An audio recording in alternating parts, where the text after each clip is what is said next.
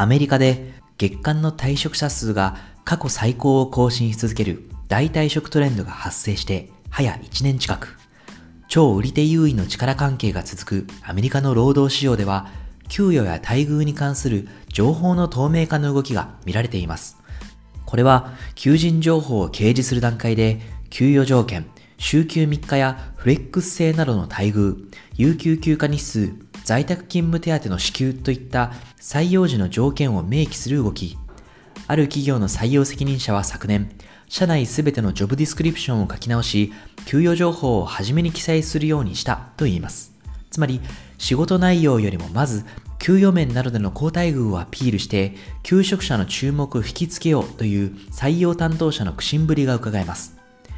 日本では多くの場合、募集要項に想定年収など何らかの給与情報が掲載されていますが、アメリカではこれまで DOE、経験によるなどとしか記載されないケースが少なくありませんでした。入社年次や役職によってある程度均一な給与テーブルが存在する日本企業と異なり、アメリカではもともと雇用条件は雇用主と労働者間の個別交渉で決まる色合いが強く、特に2008年の金融危機以降の不況下では、どんどん秘密主義的になりました。給与関連ポータルのサラリー .com が2021年12月に行った調査によると、自社は給与の透明性があると回答した労働者は4分の1に過ぎませんでした。また、回答者の約半分が他社の同ポジションの人と比べ、自分は公正な給与を得ていないと感じており、約3分の1は同僚と比較して自分の給与が公平ではないと感じていました。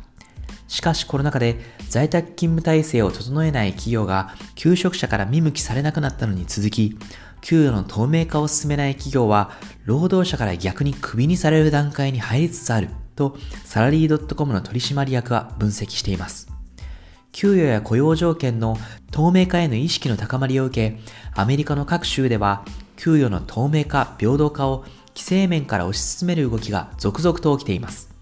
もともとカリフォルニア州では全米で初めて求職者に前職の給与を聞くことを禁止し、また求職者からの求めに応じ給与レンジを明かすことを義務付けた法律が2018年に成立。それが2021年に入り、コロラド州、コネチカット州、ネバダ州などでも続々と雇用主側に給与の透明化を担保させる法律が整備されました。すでにアメリカの14の州で雇用主が求職者に前職での給与を尋ねることが禁止され、20の州とワシントン DC で労働者が給与について交渉する権利を保障しています。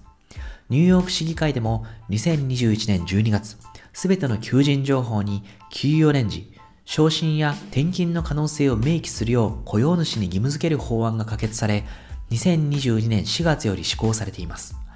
少なくとも10の州や市でニューヨーク市と同様に給与テーブルの公開を義務付ける法案が最近可決されました。